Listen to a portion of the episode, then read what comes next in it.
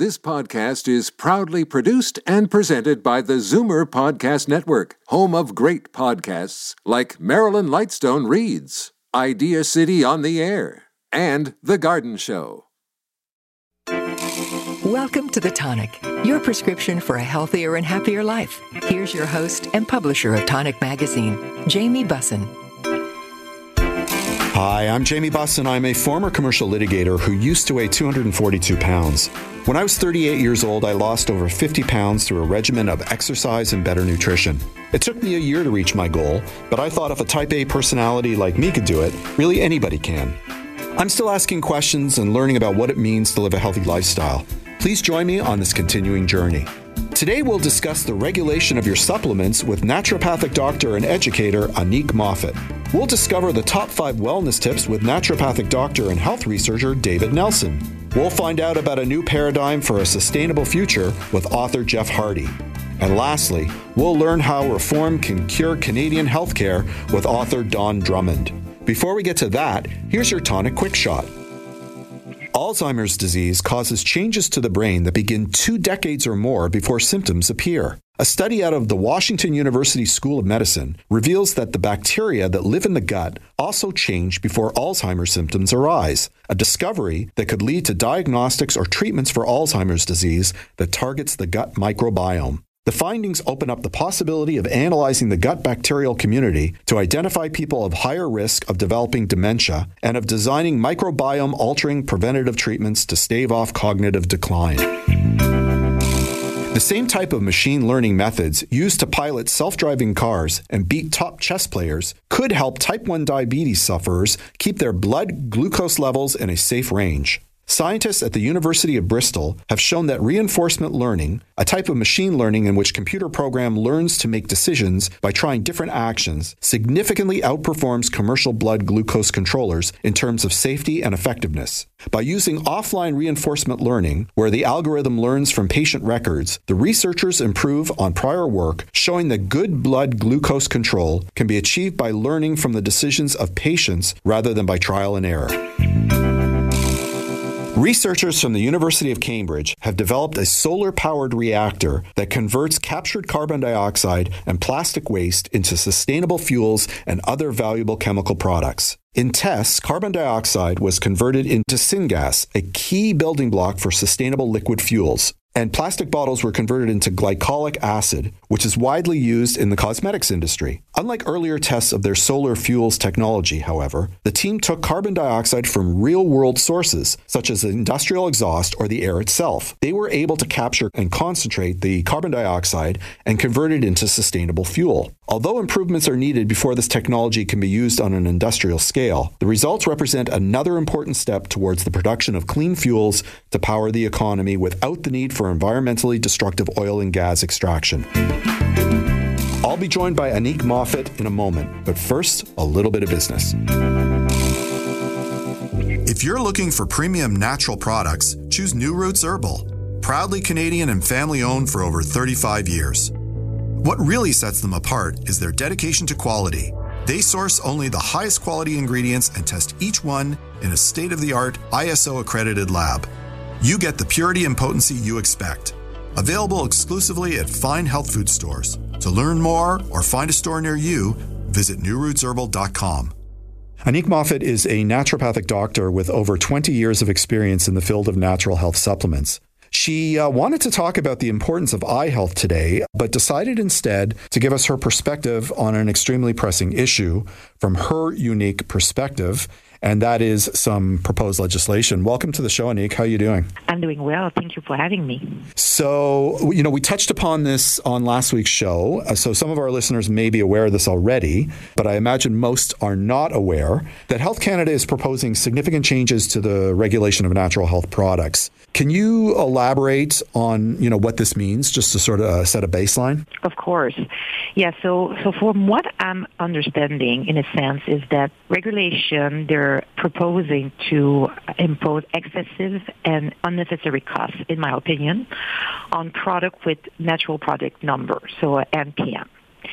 And what the cost there are suggesting is that they want to, for example, have a yearly fee for manufacturer. What that mean is that to do business in Canada, those companies will have to pay, for example, a license fee which is around probably $20,000. And that's even before they start producing anything. That's from one cost. And then for concerning like the NPN, so any existing product with the NPN. So for example, if you have 10 products, then you'll pay 10 times that fee, which is about $500. So you could see that it could go up really quickly, especially for bigger size company who have 300 products they could have like a nice price tag of, you know, close to $150,000 just for existing NPN. And then there's all the new product NPN, which depending on the complexity of the formula, meaning that if you have only single ingredient, it'll be cheaper around a thousand dollars. But if you have a, a, complex formula that has a lot of ingredient, it could go up to seven thousand for only that single formula. And then there's other fee, you know, if you are to update a product claim. So if new research show that one single ingredient is now have study that show that it helps, for example, for high site, then you wanted to add on your bottle claim, then you would have to pay an extra fee for that as well. So it could go up pretty quickly. Okay, so for people who are unfamiliar with the term NPN or natural product numbers, can you explain what NPNs are good for?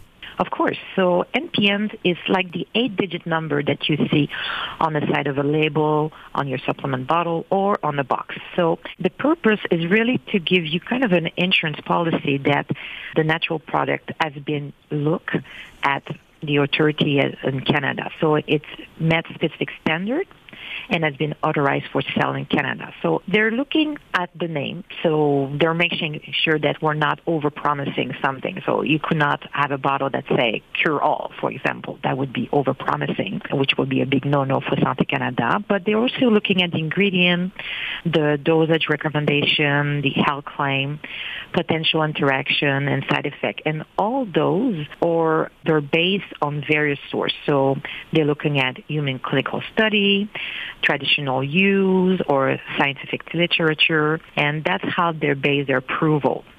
And that's what's important because they're basing that on verifiable data. And the data are often on human clinical studies, so it's kind of a gold standard that um, Health Canada want to apply by. And that kind of tells the customer that what they're buying has been seen to have health benefit on humans. It sounds to me like NPNs are important for the safety of products. But with respect to the new proposed changes, other than the extra fees, are there any sort of helpful changes to the regulation of the efficacies of the product, or is this just about the fees? Yeah, so it is about the fees. So Health Canada it really play a crucial role. It, it does provide a standard for those specific ingredients or for the extract in the formula that's been studied. But it's the same regulation that applies. There's not providing any extra verification or there's no extra step that they need to do in order to suddenly increase those fees. So in the past, Health Canada was providing those services without any charging fee.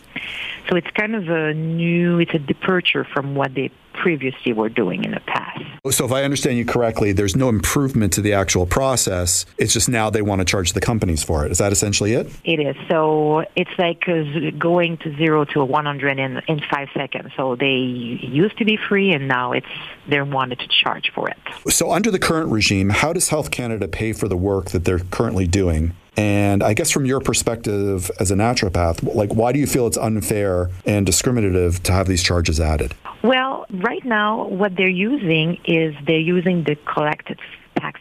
So if you're looking just as recent years, so in 2020, when you look at how much tax they collect, it's over $700 million in the tax of the supplement. So I think that that should cover their costs. But, you know, and on top of that, if we're looking at the expected growth, we see that in the next five years, expecting that the sale of supplement, which has increased drastically since the COVID, will be like close to 6% increase in the next five years. So more tax would be collected. So I think that should be enough. So furthermore, I think we should reward and not penalize people who proactively pay out of their pocket to maintain or improve their health with supplements. So if more people would use natural product and focus on their health, healthy lifestyle, I firmly believe that we would have an impact on financial burden of the healthcare system. Supplements right now, they're mostly affordable, but some people still have a hard time choosing to purchase them to improve their health. So if they're increasing the cost, that would probably make it even harder for low-income people. I feel like everybody would be able to use supplement on a daily basis. That would help prevent treatable, preventable and chronic disease would drastically decrease. So now that the Canadian government wants to increase the cost of their chosen natural medicine, because they're not choosing the government pharmaceutical, they're driving people in the wrong direction. Like, I just feel like it's uh, kind of unfair, especially since pharmaceutical drugs are not taxes. Okay, so let's focus on that for a moment. Okay, can you shed any light on the taxation discrepancy between medication and, and health products and, and how that contributes to the discrimination? Yes, yeah, so unlike prescription, natural health products are subject to taxes, like I mentioned earlier. So I have a crazy idea. You know, instead of seeing supplement as you know, just a drugs. Why are we not just seeing them as a way to be an adjunct to proper lifestyle and diet? You know, we are not taxes on stable food. Why should we be taxes on supplements that really are nourishing our bodies for what is missing? Like, for example, vitamin D. You know, it's a fairly inexpensive supplement, but it can help prevent bone decay. It can help with a, a bunch of degenerative disease. So I think it, it should be subsidized or at least not taxes.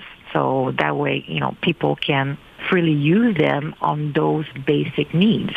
And what I'm I'm concerned also is that the additional financial burden on individuals that strive to maintain their health if we consider the high costs incurred by Health Canada to treat illness, I feel they should be subsidized to prevent, measure, and natural health products, not just extra fee. But I also believe that alternative therapy should be covered, and so maybe it's another topic for. for yeah, that, that's a bigger topic. Can you explain how these proposed changes might even further impact consumers of natural health products or services? So, what else is there? So, there's like a, a lot of different fees that they're proposing. So, the first one is, like we mentioned, increasing the price. So, if the price overall on supplement is increased, well, this most likely will be passed down to customer because. Yep manufacturer will not be able to absorb those additional costs. You know, if we go from zero to, let's say, $200,000 a year, definitely those extra costs will be passed down to customer. And many small family-owned companies may not be able to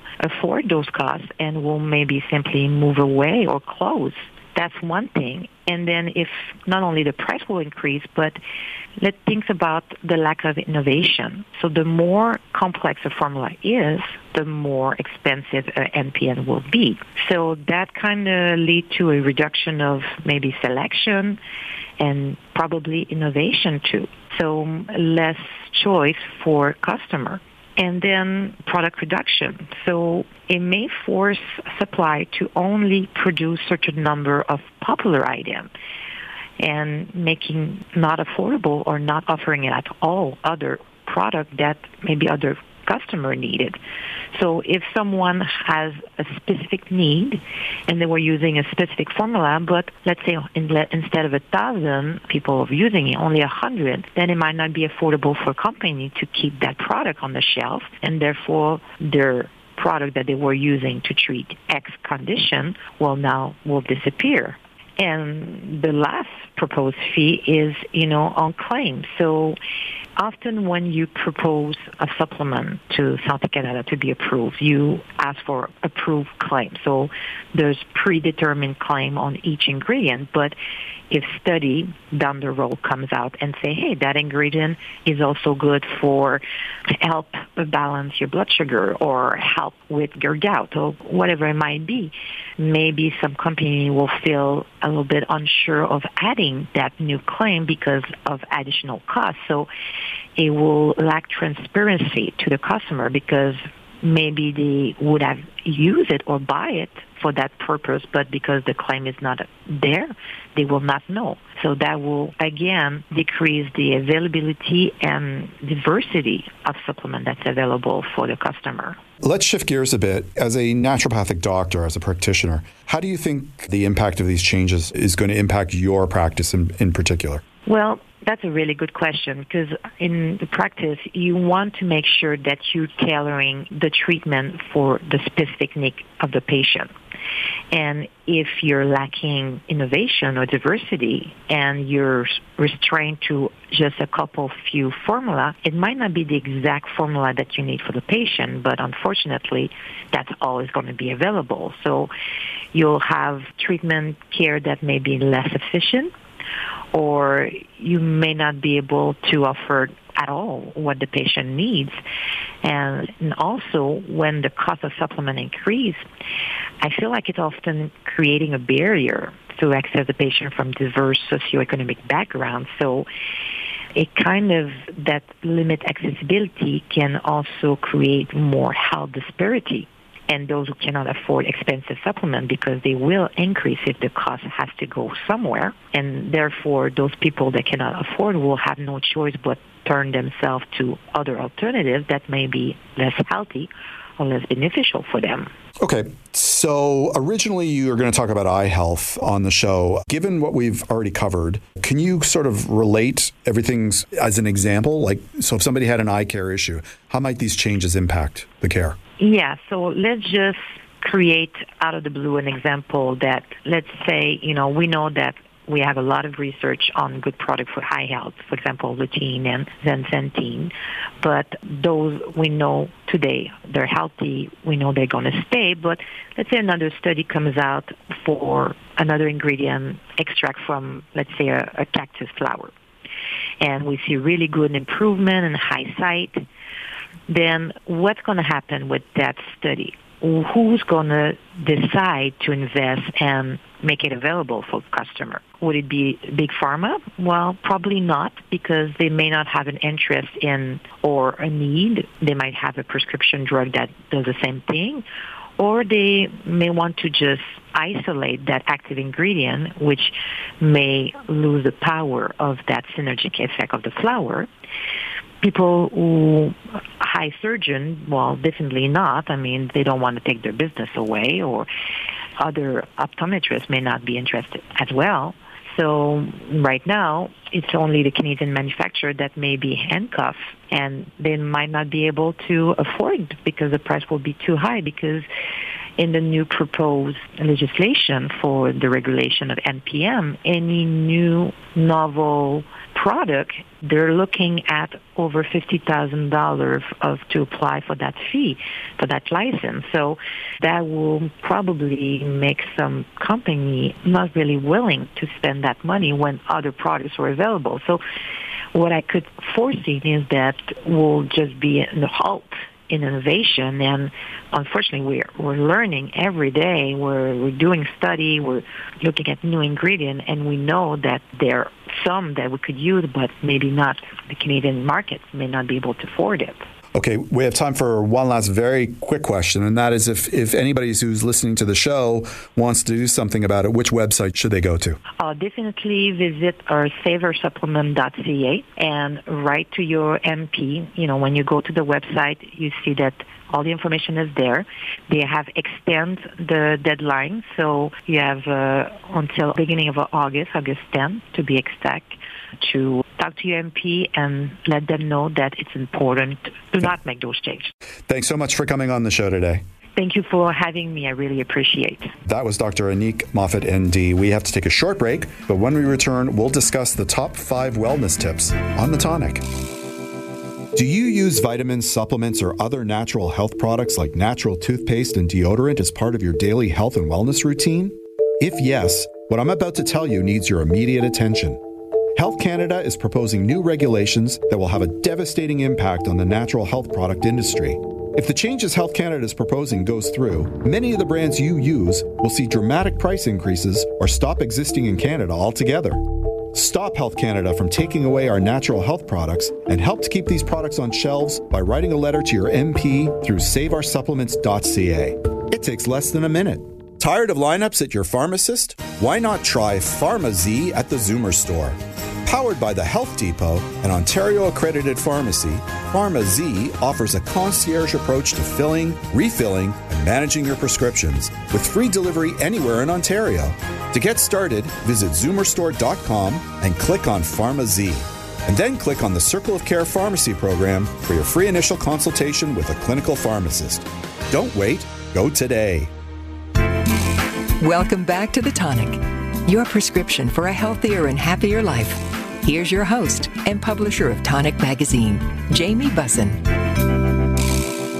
David Nelson is invited faculty at the Nova Institute for Health of People, Places, and Planet, located in Baltimore, Maryland. He attended the Canadian College of Naturopathic Medicine, is a health food retail and wellness service business owner, and he's written numerous academic articles. In his latest, he establishes the importance of the acid alkaline balance of the foods we eat. He lives in Woodstock with his family, and he's a frequent guest on this show. Welcome back, David. How are you? Good, Jamie. Good. How are you doing? Doing very well. So, Excellent. we're going to make an assumption today. We're going to be speaking to an average Canadian. I don't know what that is. I don't know what that looks like, but we're going Right. to we're going to assume a Canadian who doesn't have outlier health issues on the one hand or on the other hand isn't incredibly fit already. Right. And your task today, should you agree to accept it, is to come up with five ideas for the average Canadian to do that would improve their health overnight. Okay? Okay. Yeah. Well, not literally overnight, but in Yeah, short but- order. Okay? Something we can build on. Exactly. So, where would you like to start? Where would you start if you were going to consult with somebody? Well, you know what? I often start with something that people do on a regular basis, and that's what they eat. Yep. And to make one really quick uh, change in someone's life, one of the things that they can do is they can go with uh, something that I like to call, just because it rhymes, almost meatless Mondays. Yep. But it's also add more plants Monday. I like to think about it like that too. But Sure. meatless Mondays. So I mean, a lot of people, a lot of people are going to be familiar with the concept. Let me tell you why I think that it's important.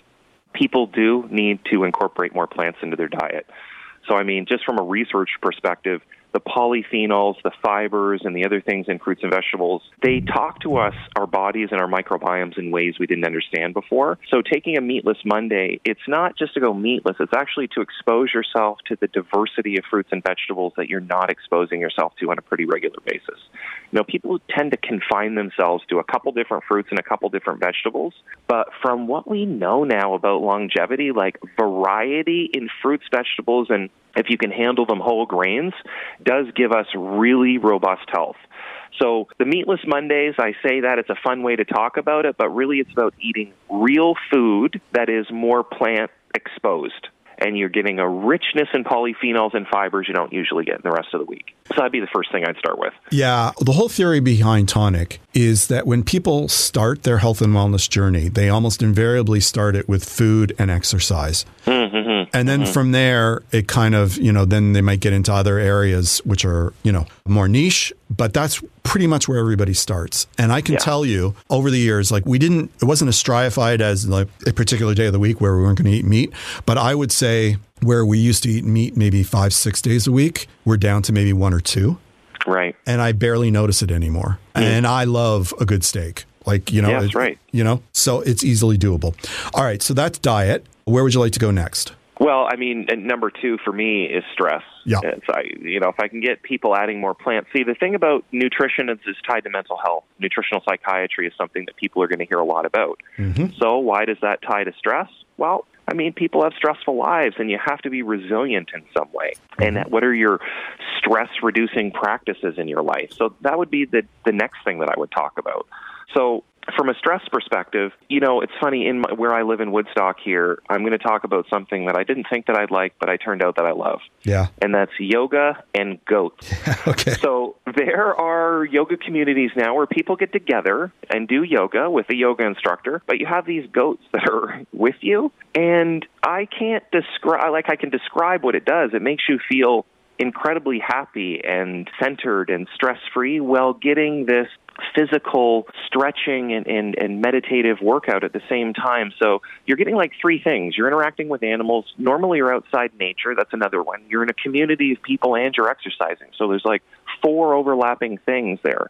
So that's probably why that reduces stress and it's becoming more popular over time. I just we just happen to have one here which is which is really nice. Let's be clear. I think I'm glad that you're doing yoga with goats. I think for most people that's not necessarily accessible, particularly in right. in TO, but even just doing yoga period Yeah. or meditation you know find what works for you i you know me it's like a walk with my dog in nature will calm me down no Yeah. matter what's going on Well, and Uh, I think the the benefit of community too. Yeah. Uh, you know, Jamie, when you're doing yoga with people, Yep. there's an intangible, you know, almost metaphysical, spiritual benefit to that, which absolutely is also stress relieving. last show we talked about ai and tech does tech have a role in improving our health and wellness Yeah, I mean, uh, it, it does. In the last segment that we did, we talked about AI and how it's influencing the wellness industry. And so, just to highlight that, digital health tools are everywhere and they're innovative and accessible for a lot of people now because it's hard baked into something people carry with them. That's normally your, their, their smartphone. Uh, and apps provide a lot of those uh, resources. So, you have mental health support, eating support, fasting support, intermittent fasting. If you want to do guided meditations or some reflective uh, listening, you can do all that stuff in apps as well. And then they have, you know, you have wearable technology, sleep trackers that monitor vital health statistics. So for like myself, I like to monitor my sleep and I like to make sure my blood pressure, my temperature, my heart rate all go down at night. My heart rate variability goes up, and that gives me a good indication of my readiness for the next day. So yeah, tech definitely does play a role in helping us be healthy. And then we just have to have to. Here's the important point: we got to act on the information that the technology is trying to communicate to us. yeah So if you regularly have a high heart rate and you're exercising and you notice it coming down, that's feedback to keep exercising. Agreed. I know family members who will exchange how many steps they've taken and what their you know what how long their REM sleep was. Almost like a competition. I'm not exactly sure who wins or who loses. Mm. Maybe everybody wins. I don't know. It's funny. They've done research. For those who are already self-motivated the tech almost doesn't matter. They're already kind of doing it for their own reasons. Right. but I do believe it would benefit the average Canadian who perhaps isn't doing it yet because I do believe that kickstart, actually seeing the numbers, will help you make that adjustment. Yeah, I think you're right. It's extrinsic, external motivation increasing intrinsic or internal motivation. Right. So it's exactly what you said. Yeah. Until it becomes lifestyle, right? Once it's Yes, lifestyle, correct. it becomes Right. embedded, and, and then maybe you don't need the tech or the tech just becomes ubiquitous. But there is a downside to tech, right? It can sort of invade other areas of our lives and maybe isn't the greatest. Yeah, 100%. I think that the pendulum has swung the other side and we're on tech too much now. Yeah. So it's probably eroding a little bit of our health. So despite the tracking of your heart rate, if you're on it all the time and it's increasing limbic traffic in your amygdala and it's making you stressed, mm, probably not a good idea. I was one of the last adapters to the smartphones because I noticed that everybody's attention span was different when they had their phones. Mm-hmm. Um, and now, you know, I tend to like when I jump into something, I go whole hog. Now I find it hard. I have to consciously put my phone away when I'm out for mm-hmm. dinner, or for example, when I'm watching a movie or a TV show, because my mind will drift.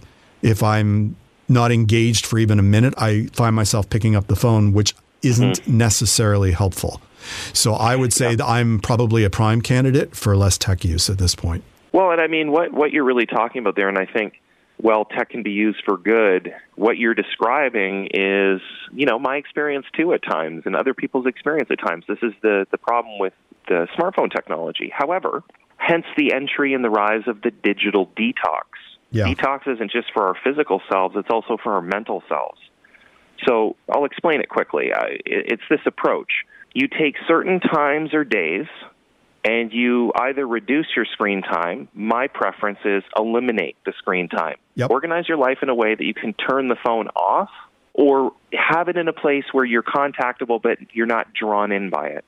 You need to learn how to manage digital distractions and frankly there's there's vacations and stuff now where you can go and it's a digital detox. No phones, no nothing, nothing like that and sometimes they go to remote places where there's no cell service so you're not even like you don't have any opportunity to do the digital thing. And so people describe it as liberating in ways that they had never realized. And what you're describing is your brain actually gets a little sucked in and you dissociate. That's actually the word into your phone's space. And so the detox allows you to kind of reintegrate back into the present moment. We all kind of deal with this a little bit now. So, um, I mean, you're raising a really important point that we need to talk about openly so that we all get on the same page about how to manage this. You're right. We need a detox from this sometimes. Right.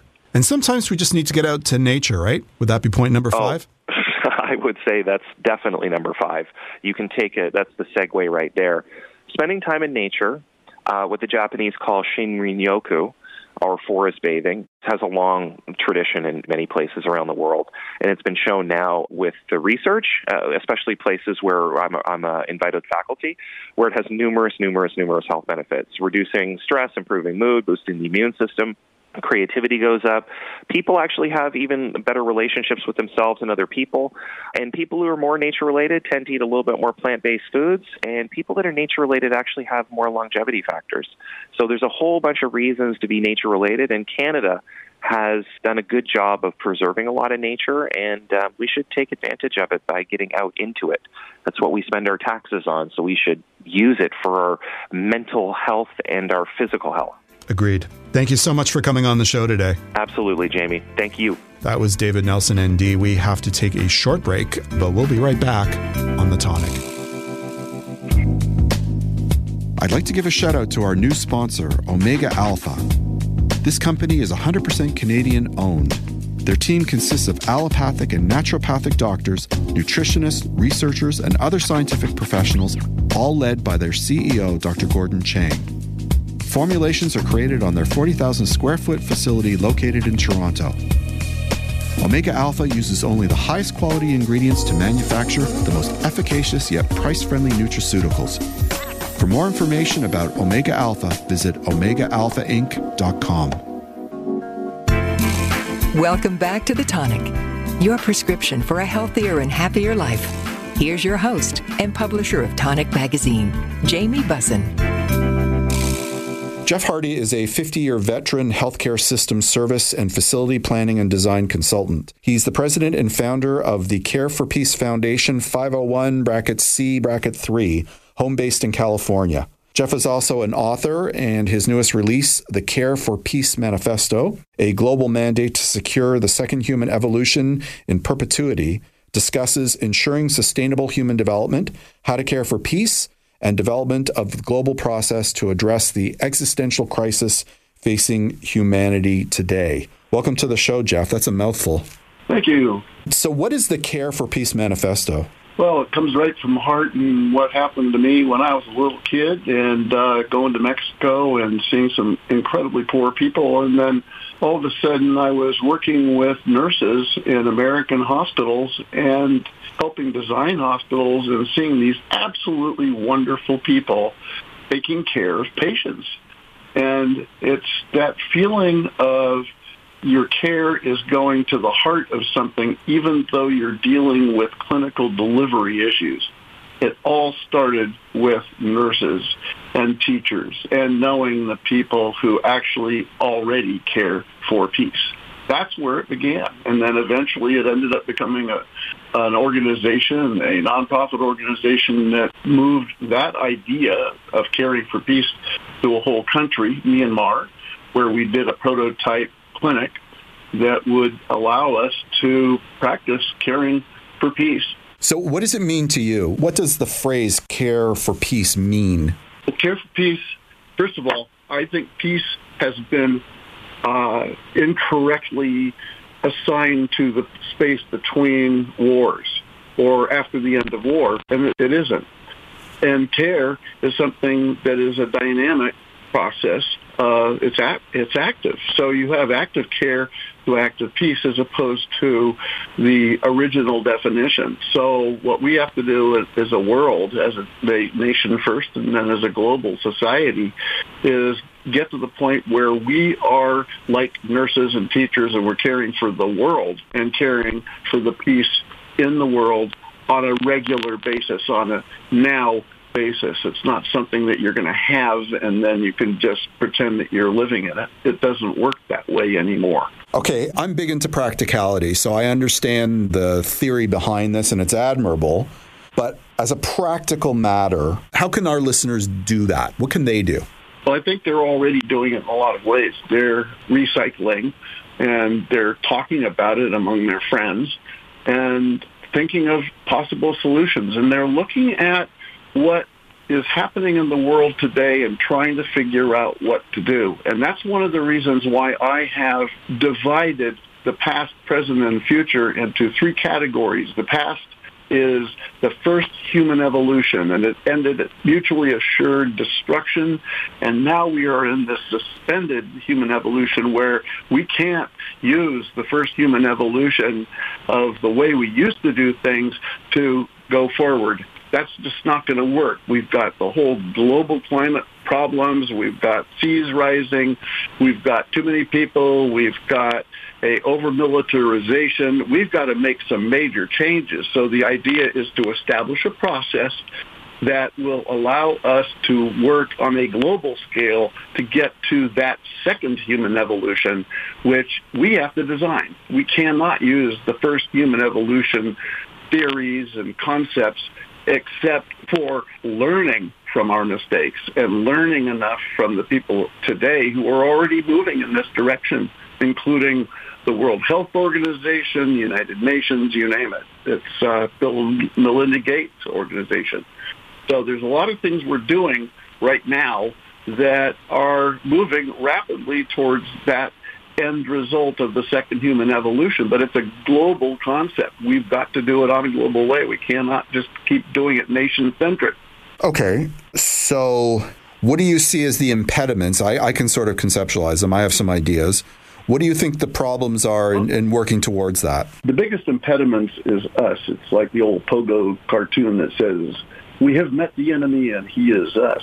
Yeah. Um, we have to just look at what the us is right now. And right now, our leadership is just really straddled with first human evolution concepts and thoughts, and they're playing catch up and they're trying to deal with next steps of big, gigantic problems.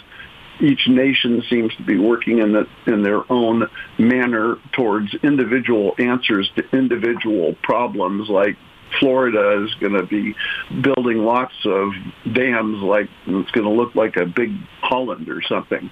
So I think that what we have to do is we really have to take this discussion to the global stage instead of having it a nation-based issue where we're talking about what to do about the poor people in the world and about how women are being abused in Guatemala and India and we need to really pull this up to a global stage. It's getting there.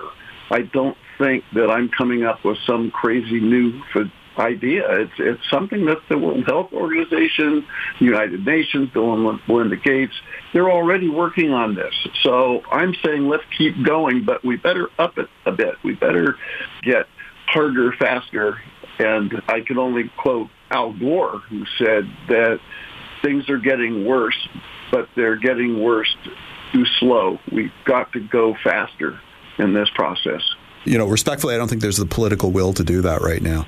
I think the anti-globalist movement, which is, you know, across many nations, I think is an impediment. And I think, you know, frankly, the rise of totalitarian governments across the world would be met with skepticism by the democracies in coordinating efforts universally. I just think there'd be a lot of inertia there. I'm not saying your idea isn't a good one. I'm just, I, I wonder if it can be practically done. Even, even if you well, had people motivated. You're injecting reality. Yeah, of course. I'm I a realist. I totally agree. Yeah. I totally agree. What I'm trying to do is establish a process because the system is not the solution.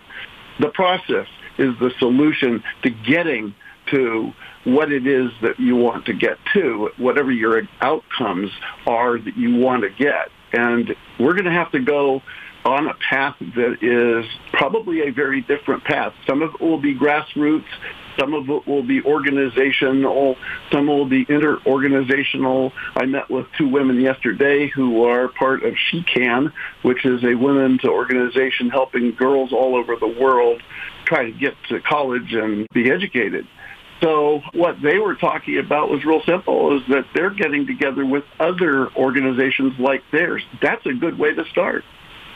They need to just start bringing together women from India and Guatemala and Pakistan and everywhere else, and maybe this whole whole thing will evolve from a gigantic women's movement. I love that because this whole thing started for me with understanding nurses and seeing that unbelievable feeling of caring for people.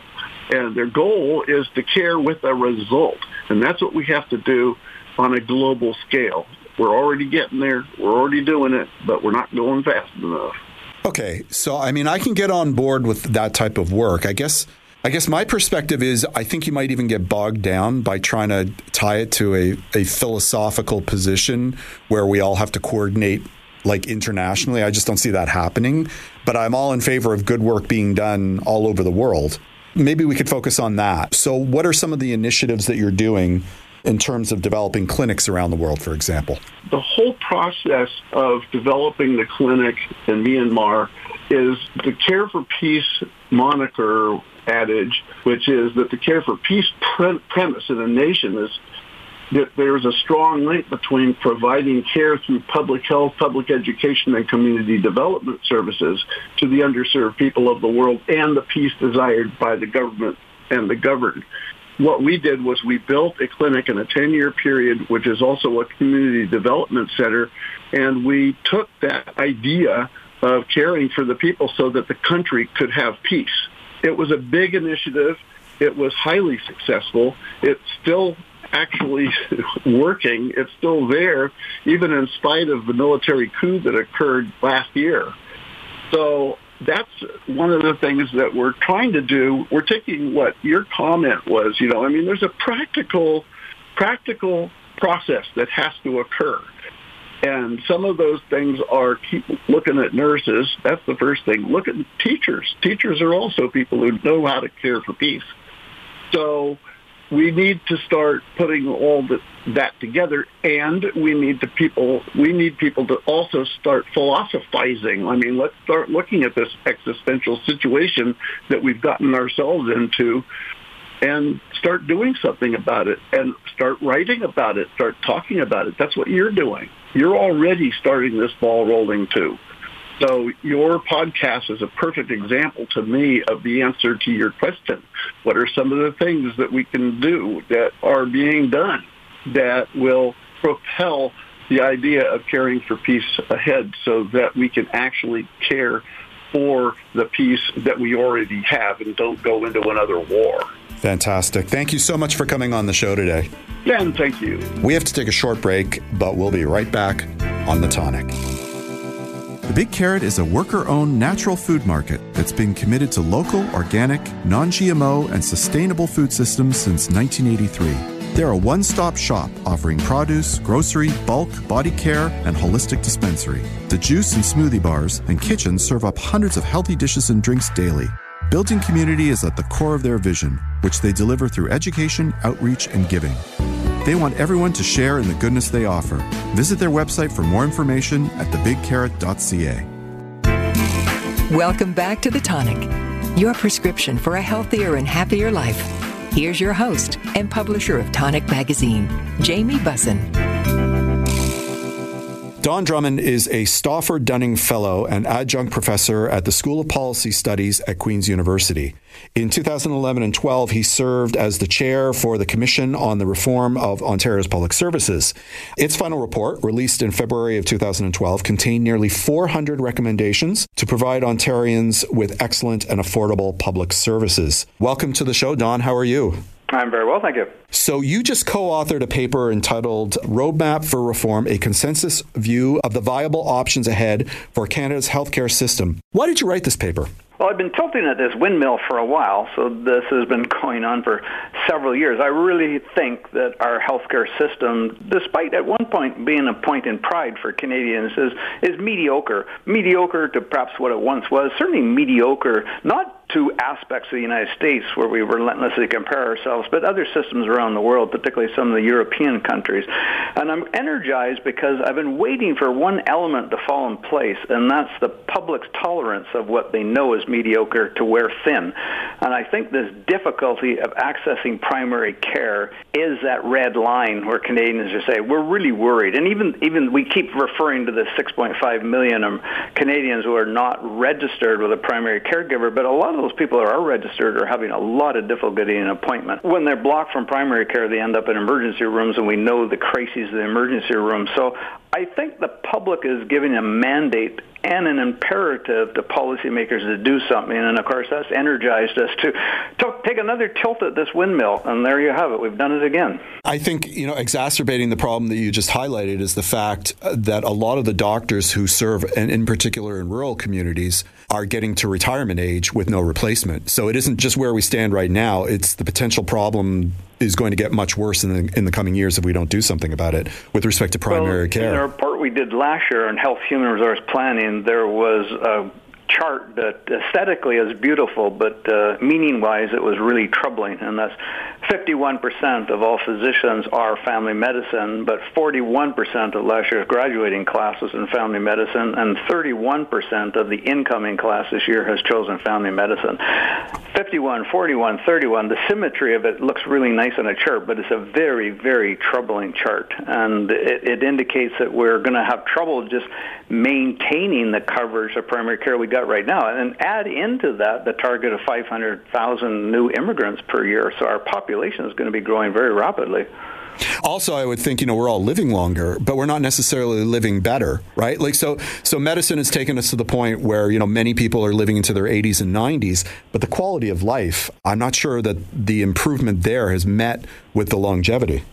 There's a second aspect of the public outcry that I've been wanting to see, I've been waiting to see, and hasn't really formed that much, and that is when you're getting into the older years of seniors, not too many seniors require a lot of additional support until they get to 75, but certainly above 75 it rises. But our default option is to put somebody in an institution at that point. Yep. Whereas everybody wants to stay independent in their home as long as they can, and if not in their home, in their association.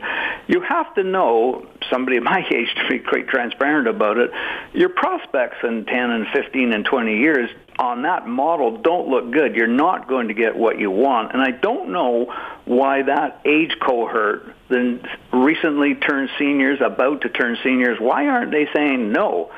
we don't want this. We don't like the prospects we see ahead of us. We want something different and put a lot of pressure. Allegedly, seniors have a lot of political power. I'm not sure why they're not exercising on that to get better care put in place for when they're going to need it. Why do you think it's so hard to talk about these issues in Canada?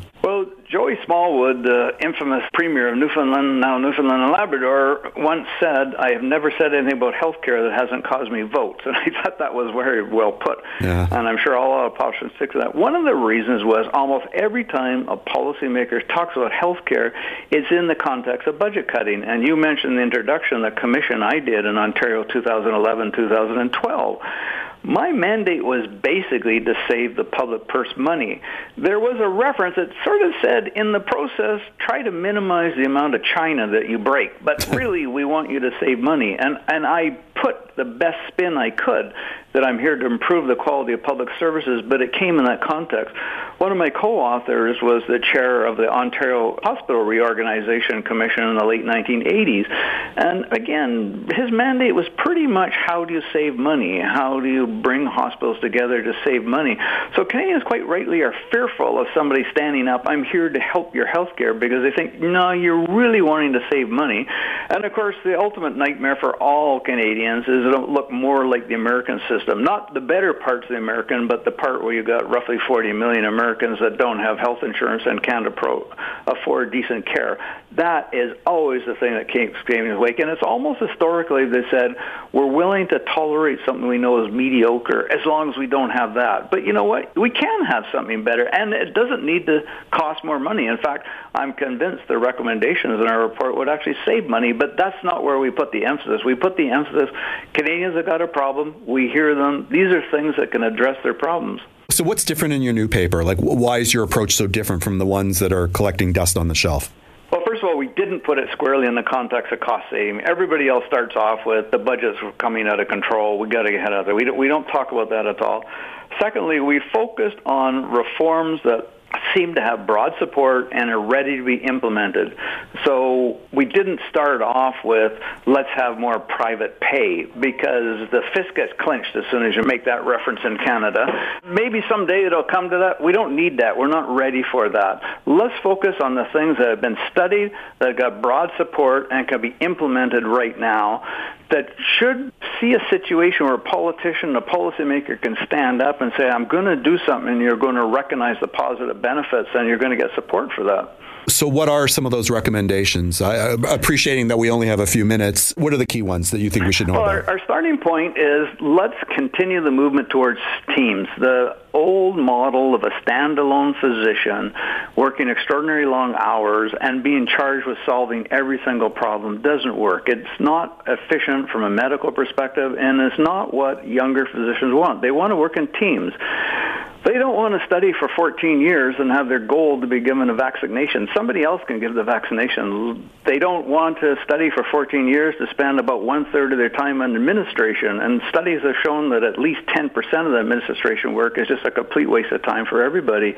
They want to focus on looking after people of things that have a complexity that taps on their knowledge.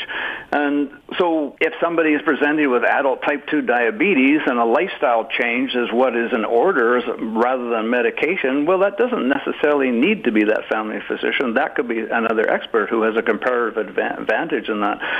We also think that governance seems to be changed with a bureaucrat or a politician in the province's headquarters guiding everything. They don't know the needs, they don't know the resources of the local area. We've tried that in Ontario, we've tried that in Alberta, and the feedback it doesn't work, but they were never given the freedom and the budgets to organize themselves within their jurisdiction. And we need to do some health human resource planning. You started off mentioning we have difficulty getting family physicians. We only have 303 geriatric medicine specialists, 470 rheumatologists. We have to plan now, and they're about to retire how are we going to look after that doubling of the 75 plus? Your default would, well, the family physicians do it, but we don't have enough of that. So now we need nurse practitioners, but we're going to need an awful lot more. We're going to need a lot more personal support workers, but 40% of them quit before they've received work for one year. That has to change. Pay is part of it, but it's the whole image. But we have to look forward. We can't just respond from crises to crises. We have to look, what are the needs going to be in five or 10 years? It takes a long time to license a health human resource planner. It's not like you need one tomorrow and you can do anything about it. Do you think we're ready as a country for the kinds of changes that you propose in your paper? We're ready from we know what to do, and I think we're ready that the public is is willing to support political leaders who will take the moves, uh, not only support them, but will demand that they do it. And we complain that we have split jurisdictions and we have 10 provinces and three territories, so we don't have a national system. But one of the benefits of our federation is that we can see things happening in different provinces. And what I look at is the 2021 election in Nova Scotia. And the main issue was the 70,000 Nova Scotia households who are not registered with any anybody for primary care. The public said, you must address that if you want my vote. And that's what the platform centered on. And the government that won, one of the first things they did is they created nurse practitioner-led clinics and pharmacies. That's the right kind of solution. But I think the whole package is really an interesting lesson. The public said, we're not going to take it anymore. The politicians responded, and they responded with a very sensible proposal that'll help a lot of people. We have nurse practitioner clinics in Ontario. There there are many others in the rest of the country. We could do a lot of more of things like that. Uh, you know, nurses, I think, with validity claim they can do 70% of what a physician could do. And it's not like they're going to put them out of work. They still got lots and lots of work to do. Yeah, I, I agree with that. I, I just uh, had an illness and I've been dealing with a nurse practitioner who's very proficient in what my issue is, and I trust her opinion just as much as I would a doctor. So I, I hear what you're saying. If people want to read the report or if they want more information, where's the best place to go, Don? Well, it's on the website of the Research Institute, uh, the C.D. Howe Institute, but uh, most people, including myself, don't search directly like that. They put in something like Don Drummond, Roadmap to Healthcare Reform, anything that looks like that. Okay. Uh, and it'll come with that. It'll also probably throw up uh, that 2011-2012 commission I chaired, which is also interesting because you can see that some of the recommendations got made more than a decade ago and didn't get implemented. Timing's everything in public policy. You need the sweet spot where the public's pushing for it and the politicians are willing to take a chance. We were there briefly in 2012, and then the leader of the Liberal Party in Ontario changed, and it all fell away. I think we're there in many, if not most places in Canada, so I, I think we're going to do it this time. Fantastic. Thank you so much for coming on the show today. You're very welcome.